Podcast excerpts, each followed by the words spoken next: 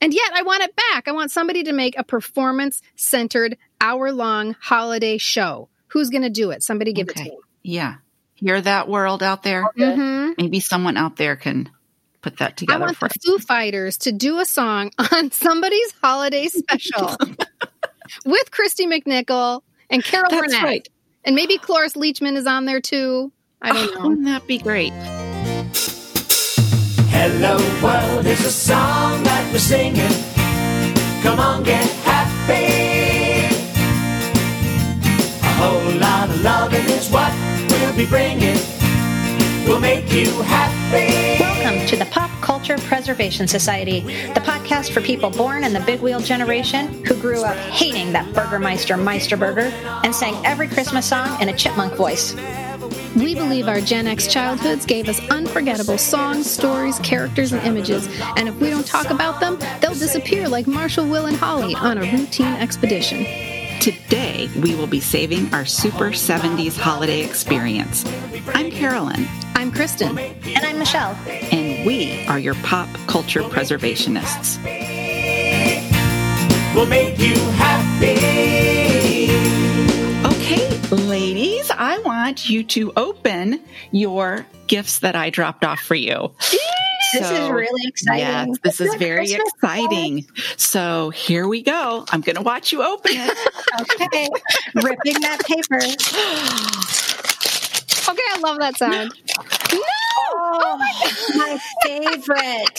you guys, okay, Oh listeners, gosh, they have opened up It's not You Christmas unless funny. you get this. the Lifesaver Hard Candy Sweet Storybook. And let me tell you, this was the gift that I wanted every year at the holiday Christmas party in our classrooms when we would have a little number that we would draw out of a hat and each present under some tree because we had Christmas trees in there um, would have a number on it. And I always wanted the one that was about three by five because I knew it was the Lifesaver Storybook and I never got it. So You I never wanted to got make it? sure. Never no, I never got it, and my and I didn't even get one from Santa. Didn't Santa anything. Mouse leave it? Santa Mouse left it for us. Oh, see, of course that, that figures, Michelle. You always got what you Okay, want. I got. Santa I Mouse got also left it for my kids every year, but I always wanted to just be full of the um, wild cherry ones. yeah. There were some grandma flavors in there for sure, like Winto Green. I don't Yes, need. I don't rum. need Winto Buttered Green. rum. Oh Butter- God, that's total like grandma. Let me just be a little grinchy. Uh, The other one, when- the ones when we were younger, had lifesavers on both sides, so there were ten packs in Right. there. So you Yeah, opened we up. had this both only sides. has five or one, two, three, four, maybe six, um, and they're all the same flavor in these. What? So it's not no. even the variety. No. Yeah, You don't these get peppermint? the- No, you Winto green? Oh yeah, peppermint. I forgot peppermint. Well, these memories, you guys, I was so excited when I was um, chosen to be the host for this episode because I love Christmas and I love the nostalgic part of it, and I love um, I love being a parent and getting to share those um, shows with my children that we grew up watching. Um, although it's a little bit different for them because we can pop it on YouTube or what, whatever whenever we want, and we had to wait 365 days for Frosty the Snowman to come on again, or um, Can I just argue that Yeah. I think that's better? The having to wait for it, I think, is better. My kid would watch Santa Claus is coming to town all year round, and I just don't think he enjoys it as much as I do. I totally agree. I don't think they were even um, they weren't designed to be watched that often. I mean, there's just that gift of waiting and knowing it's going to come on. I remember getting the TV book out of what's what we called it, the TV book on Saturdays out of our newspaper, and during the Christmas season going and finding what time and day every one of those shows was going to be on, and circling it and then putting it on the refrigerator because I was not going to miss one because one and done. I mean, you missed it, no VCR. If you missed it, you had to wait 365 days to see it. Exactly, exactly. And, And that did your, was, do your kids um, like them as much as as you did? Because I know when my girls were little, they liked them like toddlers. But then once they got, you know, I don't know, eight nine years old, zero interest in, um, you know, even like well, like Rudolph always would scare them, which it scared me too It's as a kid. scary. But neither one of them ever um, liked Charlie Brown Christmas. Oh God, you're breaking my heart right now. Talk about heartbreak! I almost I might be crying a little bit. Yeah, I might Mhm. be crying. Mm-hmm. I thought about taking them to the orphanage. I think part of this has to do with the fact that when so, so you get your TV guide, you do your circles, you put it on the refrigerator, and then you would generally sit in front of the TV and wait with somebody. You weren't alone. You were either with your siblings or you were with the neighborhood kids. If it was a get together, a neighborhood get together, you might have a whole gaggle of children in front of the TV all waiting for Charlie Brown. And so here's me now as an adult going, who's to watch Charlie Brown with me? And my son is like, um, I'm to be in my room. Right. No, no, do this with me. Somebody do Right. this with me. But then it makes me wonder: Do we like them because if we watch them, are we watching them through a filter of just our own nostalgia and we love it, or are they kind of crap? I don't know. It's it is both because I there was a little tinge of a difference to the Charlie Brown on Apple Plus this year, and I every time I felt like a nanometer of a difference, I would swivel my head and I would look at my husband like, "What's wrong with his voice? like there's something that's not the color of the sky." It's wrong. It's different. And so I was analyzing it with a little bit of a different lens. And in so doing, I'm like, God, the dialogue is really stilted. No, Yeah. there's the story is not that dynamic, but it was so special to us because we only got the one opportunity to see it each year, and we did it with all of the kids in the neighborhood. Right. It was all the feelings that surrounded it. Yes. because I had this fun slash um, eye opening trip down memory lane as I was getting ready for this podcast and thinking about some of the shows that um, I have a distinct memory of watching and the feeling I had while I was watching them. And one of them is called, um, I don't know if you guys remember, it was called The Littlest Angel. And I actually, once I read the synopsis again, this was when Maggie was little. I thought, I don't think I need to, her to watch it. But um, it was so Johnny Whitaker, who played Jody in Family Affair. And Sigmund What? and the Sea Monsters. This is true. And Sigmund and the Sea Monsters. Is he was, dead or not um, dead? Good question. He's not dead. Oh, good. Not And dead. he has a website, and you can go on. We could probably call him at some point and have him as a guest on here because that's about where he is in his career. Anyway, um, I'm sure he's going to want to come on now. well, we, we can edit that out. But, love you. um, I, I'll tell you first of all, um, before I even get into the little story I want to share about Littlest Angel, is that um, there is a woman. Her name's Joanna Wilson, and she was great. I reached out to her before this episode. She has a website called um, Christmas TV. And a book she actually wrote called Tis the Season, where she basically um, gives synopses and her memories of all of these Christmas either TV specials or the Christmas episodes of sitcoms or dramatic series. She does it all. And so she had a great, a great little part of, um, about the littlest angel. So great that in the comments, Johnny Whitaker responded. he said he had discovered it. Um, I like how we're super impressed. I know, right? he uh, this was actually she wrote it in 2016 and so he said um, well i was just searching the web entries on the littlest angel and this showed up. I am truly honored that so many remember this great christmas classic. The tunic i wore will be at the hollywood museum to, ven- to benefit a minor consideration which must have been a nonprofit. Um, and this was in 2016 and there is some narration of my experience doing the film on my youtube channel. So he has Oh. a youtube channel. Okay. Um, and he, for those of you who don't remember this classic TV show or TV movie, it was, um, he has a tunic because he was an eight year old shepherd.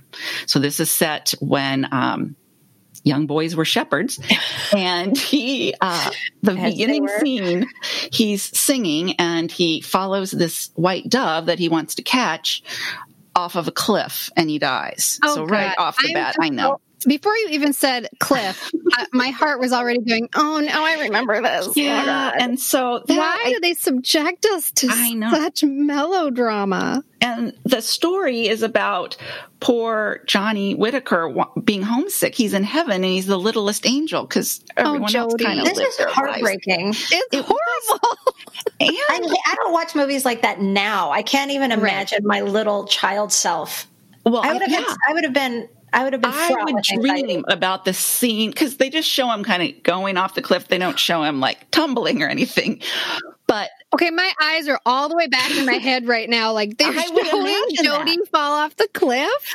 my seven year old, eight year old self would imagine like what that was like, but kind of then the next scene is he's in heaven. Um, and it gets more interesting because it's a star studded cast that's part of this program. Are they His all in heaven? Are they all they dead all are in uh, are in heaven. Yes, they are all dead. His guardian angel is um, Fred Gwynne, Herman Munster. Yeah. Herman Munster. So talk about like, oh my gosh, like your worlds colliding. Guardian angel. Yes, and he sings. He sing, and his name Wait, is wait, wait, wait. So wait, Herman Munster sings? Yeah, Herman Munster sings. Okay. It's like a musical TV. Oh, Okay. So Herman Munster sings. His name is Patience. That's his name as the angel, and he sings as well as um, Tony Randall. Also, yes, we are talking about Felix Unger. Tony Randall stars in this program as well, and he also sings. As does Connie Stevens. I don't know if any of you remember Connie Of Stevens, but she would I can be picture her. She's on the Yes. Love Boat a lot. All Love the time. Love American Fantasy style. Love American style. Love yes. American Style and Fantasy Island. Well, she's also in this program along with E.G. Marshall, who played God. Cab Calloway is like the jazzy Oh my angel. god. It was very star studded. What year was this? Yeah, I was wondering that too. Yes, that would be the year of 1970. Oh, that's earlier than I thought. Yeah, but it had to been Okay. on reruns, and I'm Oh, so I, yeah. I somehow this I I don't remember it at Right. all. But when I mentioned it to my husband, he he does remember it. So I don't think my- it repeated a lot. I think there was this section. Of, it wasn't like a Frosty or a, obviously we don't. You'd have to you have to really go search for it today. But um, it was a Hallmark Hall of Fame, and if you remember back when we were younger too, those were very special times when Hallmark Hall of Fame movies would come out. They were usually during a holiday, whether it was Thanksgiving or Easter or whatever. They'd have their little specials. But um, so yeah, this was a Hallmark Hall of Fame, 1970, and then I'm not sure how often it was rebroadcast. But if you go to Joanna Wilson's website, I'm sure that's in some of her information. I feel like I saw it. I definitely saw it. I can't imagine my mother sitting me down in front of a show in which an angel falls off a cliff and dies. But I think that they just didn't have as much concern for us back then. I and I also think I read the book. Yes, I was going to say it's based on the book. It was a little golden Oh, book. okay. um, Say, was it like a children's book? I feel yes, Yeah. and So- um, But Jody wasn't in the book, right? no, But Okay. what happens to him? Is it does he like to get to go back to Earth or anything, or is he just dead? Oh, well, sadly, he's j- just dead. But he does Like he does in New Heaven Family. Yes. Um, and it's a great plot line. And once you get over the initial eight year old falling off the cliff, um, he does go back, but because he has to get some things uh, that he has at home to bring to heaven because you have to give a gift and he doesn't have anything in heaven um, so he they let him go back one time to get this treasure box that he has and he goes over and he hugs his mom No, don't even. Oh no, God, Yeah. no. Uh-uh. so yeah, so there's some real tear jerking moments, but it has a happy ending. I don't want to spoil it for you because you can watch it on YouTube, and we'll put in the show notes a p- couple places you can I'm find totally it if you um, want to. And Joanna actually in her. Um, blog post that she, when she wrote about it she had found the album the lp at a vintage record store and that's what prompted her to actually write about it so it actually has an accompanying soundtrack I'm going to find an image and share it on Instagram because I bet we have a lot of listeners that will remember it. Yes. So, um, th- but that was one of those that had a couple of years, and I just so remember where I was and what kind of TV we had and all of that when I was watching that show. Um, are there any of shows like that for you guys that were maybe just during when we were young and they're not these repetitive ones that our kids can have access to and stuff like that? that you didn't Yeah. circle in the TV book. Right. Yeah, I remember. Um, do you guys remember the House Without a Christmas Tree? Yes. Yes. So yeah, so the House Without a Christmas Tree. It's, it's this pretty horrible story. Again, with a horrible story. Yeah, that's one of those we all remember, kind of with a twisty stomach, right? Like Yep. You remember you liked it, but at the same time, you feel like there's some sort of forgotten trauma that you're not remembering, and like, what was it about that story? Um, so, The House Without a Christmas Tree started as a television movie. It was on CBS, and it started in 1972, and it ran yearly until about 1977. Um, and I know for me, I remember watching it all the time, but I'm I remember more reading the book. And the book, the actually the book by Gail Rock, you'll remember the cover. And I'll share that. I think I'll share that on Instagram too. The, co- uh, the book um, actually didn't come out till after. So it was a movie first, and then the book came out in 1974. So the Um, cover is from the movie, right? The book one of the covers. Not there's several covers. One of them it's um, sort of. There's one of them where he's lifting her up to put a star. Oh, spoiler! To put a star on the Christmas Yeah. tree.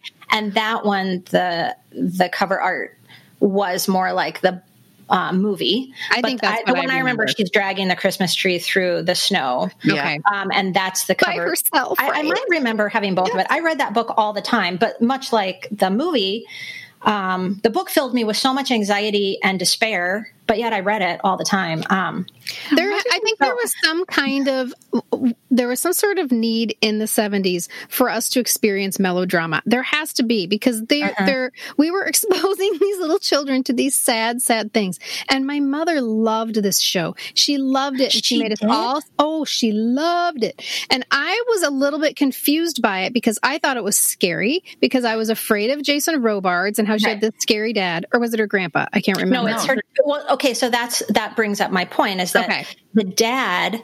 Yes, so the the um, quick synopsis is that it's 1946 and Addie is 10 years old and she's um, super outspoken and she's super free spirited and we immediately love her. Right? She's you want to be her friend. But then there's her dad, who, yes, Kristen, you're right. I always thought, is it her grandpa? Because he's super old. Yeah, It's he's Jason. Robards in the movie. He's super old and he's super grumpy and He's irritable. probably like 42. Yeah, and we hate him immediately, right? We hate him. Yes. He makes us scared. And then there's her, they live with the dad's mom, her grandma, who looks to be almost the same age as Jason Oh. Robards, but she's his mom. And she's like quirky, and they call her, there's like a big debate at school if she's a nut or a character. Um, and, but she's also like super no nonsense, and she's um, super loving to Addie, and we love her uh, right away. Yeah. Um, Right. and then yeah, so then basically the conflict throughout the whole story is how Addie wants a Christmas tree and the mean dad refuses to get her a Christmas tree. And then we later learn it's because the Christmas tree reminds him of Addie's mom, who died shortly after giving birth to Addie, and that for 10 solid years, the dad has blamed Addie for the mom's death. God, tragedy And after like that, tragedy that's not like after we think tragedy. that, and that's Yeah. not like it's not like we we think that's probably why. Like they, No, they say, say it. it. They, oh, he says it, and Addie says at the beginning to like her grandma, "I don't think Dad loves me." And he never hugs me or tells me he loves me. It's so sad. And um, anyway, so then Addie wins a classroom tree, and then the dad blows, you know, cork because she brings it home. Um, so she gives it Mind away. to- you, they had, she had not had a Christmas tree her entire life. Yeah. Right. because- And she's like embarrassed at school Oh. because she doesn't have one. So then they have a contest who gets the classroom Christmas tree. And then she wins. She brings the Christmas tree home. And doesn't she like? I, I don't know if I've made this up or not, but isn't there some scene where she's dragging the tree through the snow by herself? right, this tiny child dragging this big tree. Well, no. So she, her and her best friend Carla May, who's like, clearly, if you watch the movie, Carla May is like one of the best characters in the movies. They drag the Christmas tree to her house. They decorate it all with construction paper ornaments. Then the dad comes home, sees it, freaks out. So she then drags it. You're right, drags Okay. it through the night and That's gives it to the sad poor family who doesn't have a Christmas tree. And then the dad freaks out even more because now he's worried that all what the townspeople are going to think. So of course, then that spurs him to get a Christmas tree for Addie because he just wants to save face in front of the town. So at the end, we're supposed to like love the dad, and I, did never love did. the dad. You mean Oh, No, no, No. mean dad, mean, you're mean supposed dad. to forgive him by the end, and I still didn't. You I was still didn't. afraid of him. So yeah, happy, happy, Merry Christmas. Yeah. this is not And- working for me. but my mom loved it. Well, I did. Obviously, I I watched it every year, and I read that book. I mean, my Yeah. my book was so dog eared. There has to be something in it that I loved, but it just Well, it could be horrible. tapping into. There is something to be said for we do need to feel some melancholy every once in a while. Or if you're feeling sad, then when you see other sad people and Yeah. vote for makes you feel better. Or it makes you feel seen or it makes you feel understood. And maybe that was the highs and lows of the 70s or something. I like that. loved Addie so much. Like I loved loved the char- her character, and I loved her relationship with her grandma. And so I think that's probably what kept me reading. And then the the relationship with the dad, there was kind of a little bit maybe of a horror movie aspect. You know, it was Yeah. scary, and It I didn't like it. And so maybe you know that's that's that's a good read, right? Okay, so am I the only person? We already talked about how I thought that the grandma was the grandma from the Waltons, and oh, apparently that was wrong. But I also thought Addie was Laura Ingalls. Am I the only person that thought that was Laura Ingalls? Well, yeah, I yeah. think so. I have some fun facts about her, but actually, I have a fun fact about her, um, Kristen. Her name is Lisa Lucas. She is not dead. She Oh. is 59 years old. Um, and she was actually nominated for a New York Film Critics Circle Award for playing Jill Clayburgh's daughter in the 1978 movie An Unmarried Woman. Oh, I remember that movie. And she also played Shirley MacLaine's daughter in the 1977 film The Turning Point. I saw the turning point. There was a sex scene in there, and my mom tried to put a paper bag on my head. But I thought they were. I'm like, why can't I see this? They're just rolling in the bed. I just thought people were rolling in the bed, and she's making it into a big fat deal. Yeah, so her name is Lisa Lucas. So look her up. And then my other fun fact well, actually, this one isn't fun at all. Um, but Alexa Kenin, who played her best friend Carla May, Carla May, who was adorable in the movie. She was in a bunch of after school specials. Um, she was in Little Darlings. And then later, Oh. she played Jenna in Pretty in Pink. Remember Andy's friend? Jenna, and she was she was found mysteriously dead in real life at age 23 just before pretty in pink was released so if you watch pretty in pink they dedicate the movie to her Why don't we know this? And some of the best Christmas stories came from holiday episodes of our favorite TV shows. TV shows always had holiday episodes, and um, the one that I remember distinctly is also super sad. So I'm wondering what, as I'm putting my head in my hand here, like what is um, the attraction to that? Because I was remembering um, the Eight is Enough uh, Christmas episode. It was the very, it was the second season, and it was called um, Yes, Nicholas, There is a Santa Claus. My celebrity crush at the time was Willie Aames, who played Tommy Bradford in the show. And if you recall anything about Eight is Enough, uh, Diana Hyland played the mother in the first season of Eight is Enough. And then um, tragically in real life, she died. And um, between the first and second season uh, airing. And so um, they wrote that into the show. And the Christmas two part, remember back in the day when there was two parts and two-parter. to be Mhm. continued. Um, the two part episode, they write that in. So it's the first Christmas without mom. And um, it, there's multitude parts of sadness in it. yeah that's Will- already heartbreaking Right. Yes. Um, and Will Geer is actually a special guest in it. And he plays um, a thief slash Santa Claus in it. If um, I, I don't want to give it away because, again, these are things you Wait, can who's watch. Will Geer? Oh, That's is that the Will? grandfather from the Waltons. Come on, Oh. get the oh. Waltons. Gosh. I only know their real names. I thought- Zebulon. His name's Zeb. Oh, we bonded over the Waltons, I thought, and now you We don't did. know who Grant who played the grandmother, Ellen Corby. Come on, Now I can't even remember what her Walton's name is. don't even test caroline oh, I don't know. because you're putting me on the spot. I want to say Sorry. begin with a C, but I can't remember. I'll come back Oh, to that. oh, is it Cora? I believe it's Cora. Zeb and Cora. Yes. So Zeb Will Geer Okay. was also I'm a guest now. star in this um, show and played ended up being Santa to them, and little Nicholas bonded with Will. But there's a scene at the end of the second episode that I dare you guys to go back and watch it and not bawl. Because Tommy, aka Willie Aames, um, has just been beside himself, just up in his room, um, moody this whole Christmas season. Um, meanwhile, they have a new mom because uh, the dad, Tom Bradford Sr., has remarried Betty Buckley.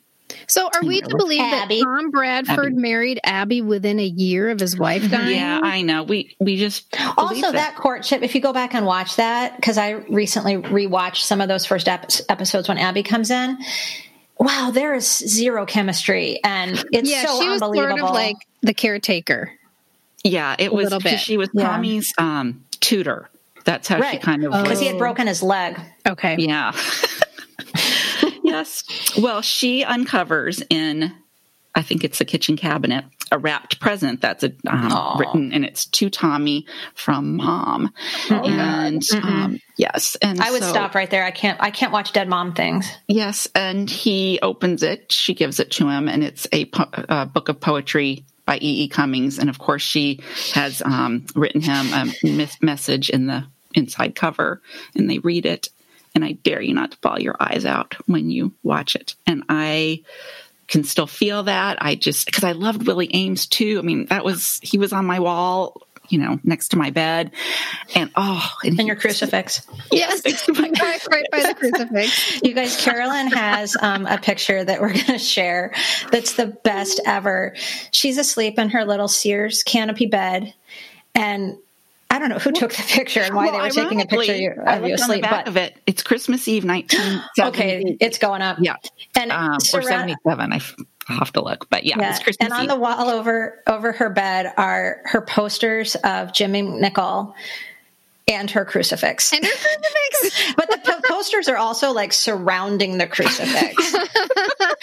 She's being watched over by her two Right. protectors, Jesus and was- Jimmy. i was being protected that's for sure um, but yes on another wall would have been my willie aames um, posters and You had to yeah, be special to share the wall with Jesus. that's right yeah Jimmy, i think i thought i had a chance with jimmy because he was kind of a little bit under the radar he wasn't Yeah. you know um, donnie or willie or listen to me uh, first names or sean or leif he was just a little bit like attainable He was just Kristy McNichol's brother for a long Right. time. Yeah. You know, that's how he of was attainable. introduced to. Yeah.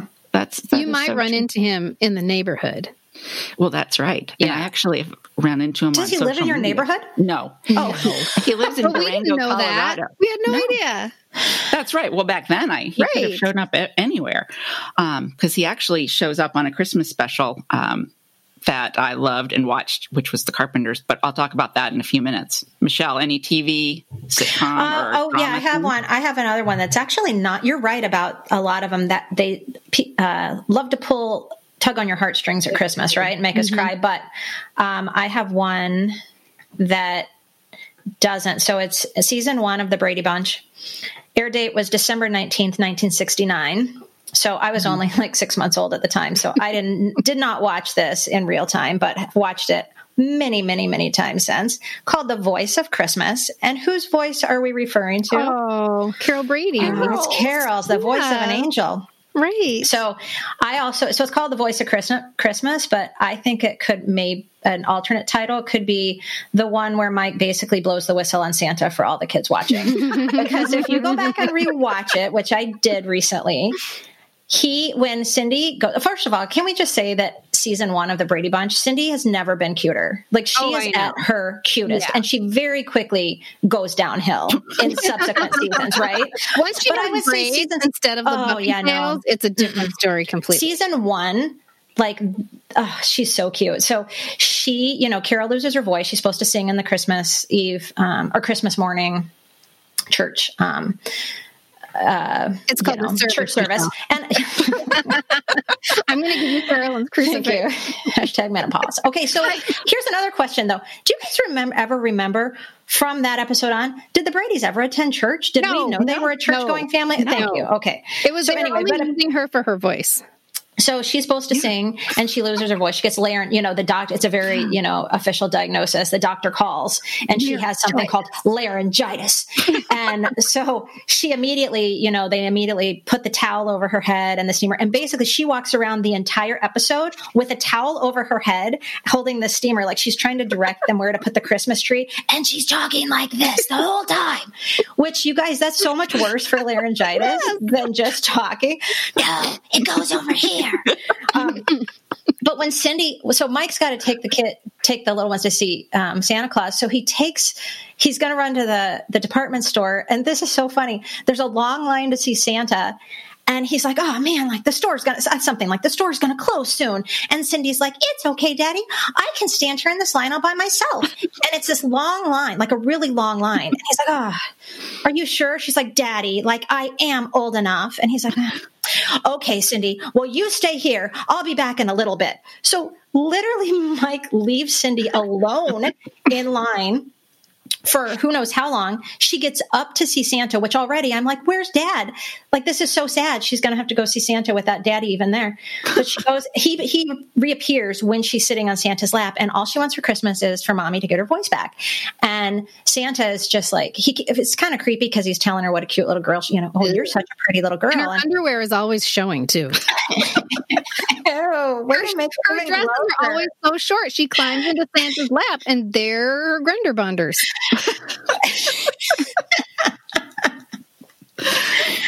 oh, so she's sitting there. So Mike appears just in time to hear Santa promise Cindy that yes, mommy will get her voice back.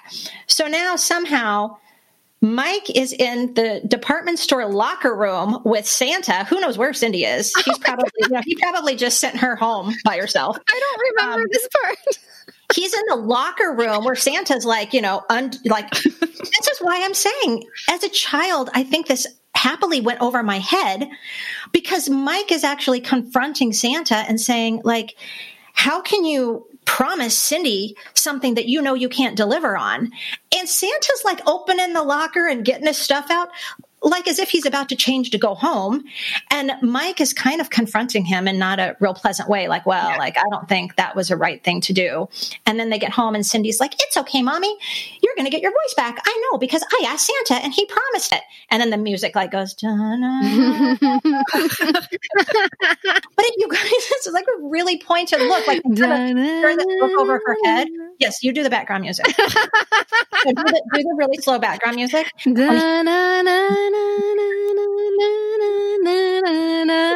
Well, you know, it's interesting that you point all that out now because I remember because I I watched it a lot as reruns too, and um, that was that never or rarely was a rerun. Like you could, I mean, I could probably count on one hand how many times I saw that versus zillion, you know, That's three a good hand. point. Yeah. Mm-hmm.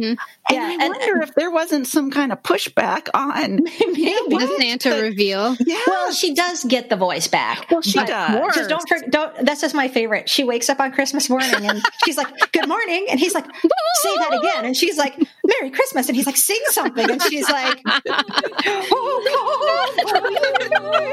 she like immediately goes into opera voice. So I remember too being a kid and watching all of them in the church service. And she is full on opera singing singing, Oh Come All Ye Faithful.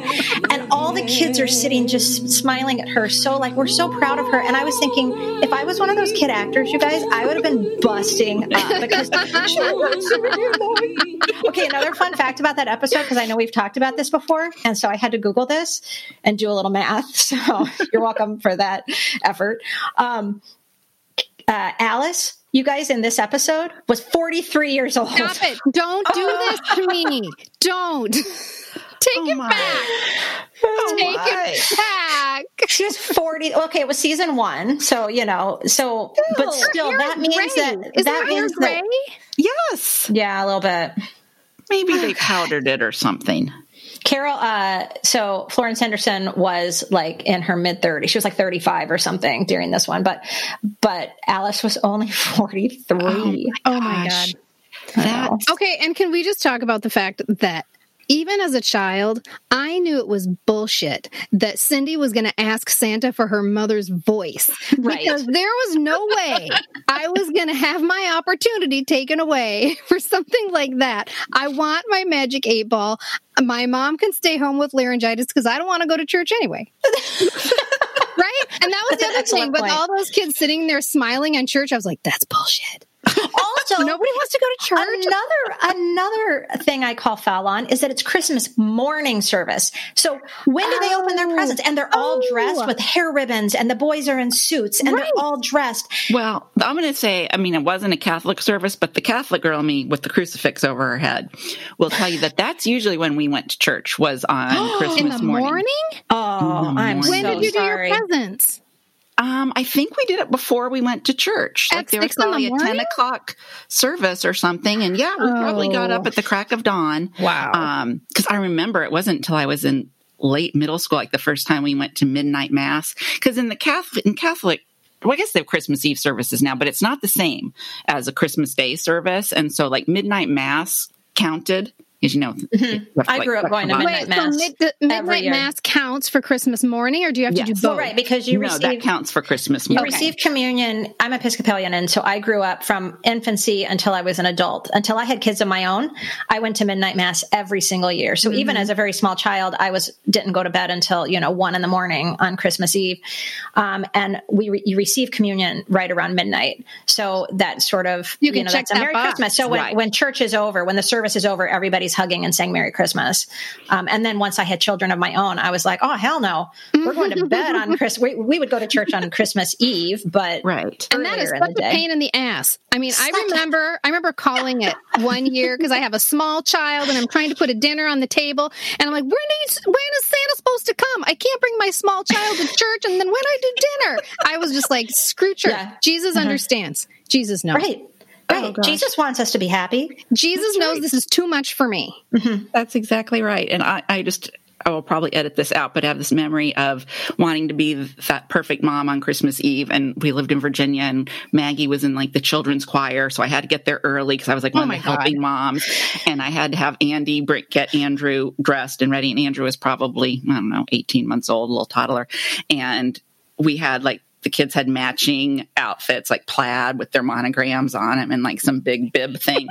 and Andrew had like knee socks that came up to his Oh, knees. stop it. and You like did not do that to him? I was that mom. I did. Well, he was young enough. He didn't care. But Andy cared. So finally, you know, the choir sings. I get Maggie. We Oh. scoot into the pew, and Andy leans over and whispers to me, "This is the last time we're dressing our son like a girl for Christmas."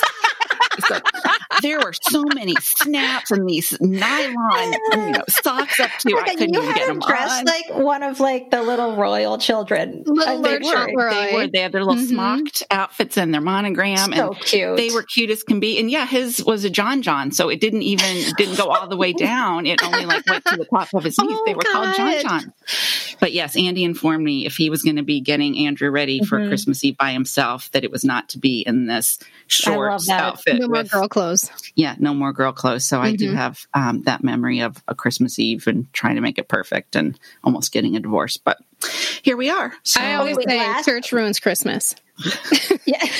Yeah, I'm sure you'll edit that out. Church You know what? That's ruins going to be Christmas. needle pointed on a um, Christmas pillow that we put Totally on our sofas. Um, okay, wait, but before we move on, the um, the last Christmas themed episode I want to mention, I want Kristen to mention because I love how she Yes, my says it. one. One of our favorite Mary number Tyler Moore one. episodes from season Mhm. five. Take it away, Kristen. Okay, so this is from season five of the Mary Tyler Moore Show. It's called Not a Christmas Story. And one of the interesting things about it is that it aired on November 9th, 1974.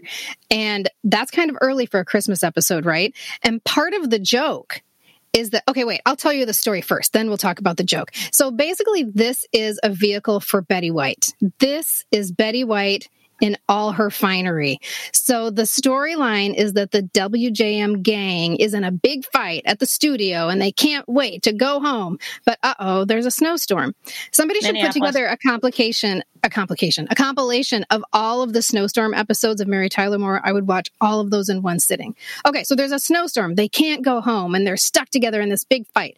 Well, Sue Ann Nivens, Betty White, comes upstairs and she's just finished um, filming her Christmas episode, which is called Yuletide Yummies for Worldwide Tummies.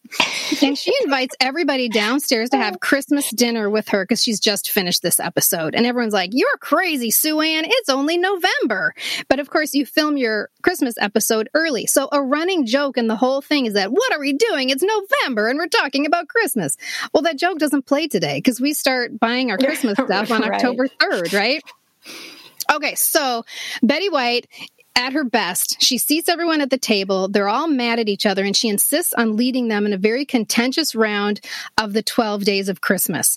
And the Wait, best first she part, passes out hats. Oh yes, everybody gets a hat because it's Yuletide Yummies for Worldwide Tummies, so everybody gets a hat from a different part of the world. So Mary has to wear like a Nazi hat or something. It's really horrible. It's really horrible. And Lou Grant has a big sombrero. Um, and the best part is Lou Grant, who refuses to sing, and every time he gets to his part, he goes, Three French hens. I laugh every time he goes, Three French hens.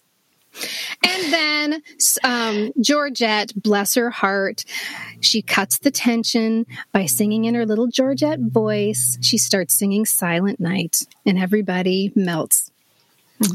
It's so damn funny. It's a really good one. Mm-hmm. I hadn't seen it in, oh my gosh, decades and just rewatched it maybe a few weeks ago. And Betty White Well, you is know- on fire. She's on Yeah. fire for sure. There just was not enough time to cover everything in this show today. No, was and there? we did not even get to Christmas morning. So join us next time when we will be saving the presents you got and didn't get on Christmas morning. And until then, Michelle, where can they find us? if you want to join the conversation and share your own Christmas stories or just any stories about your 70s childhoods, make sure to follow along on social media.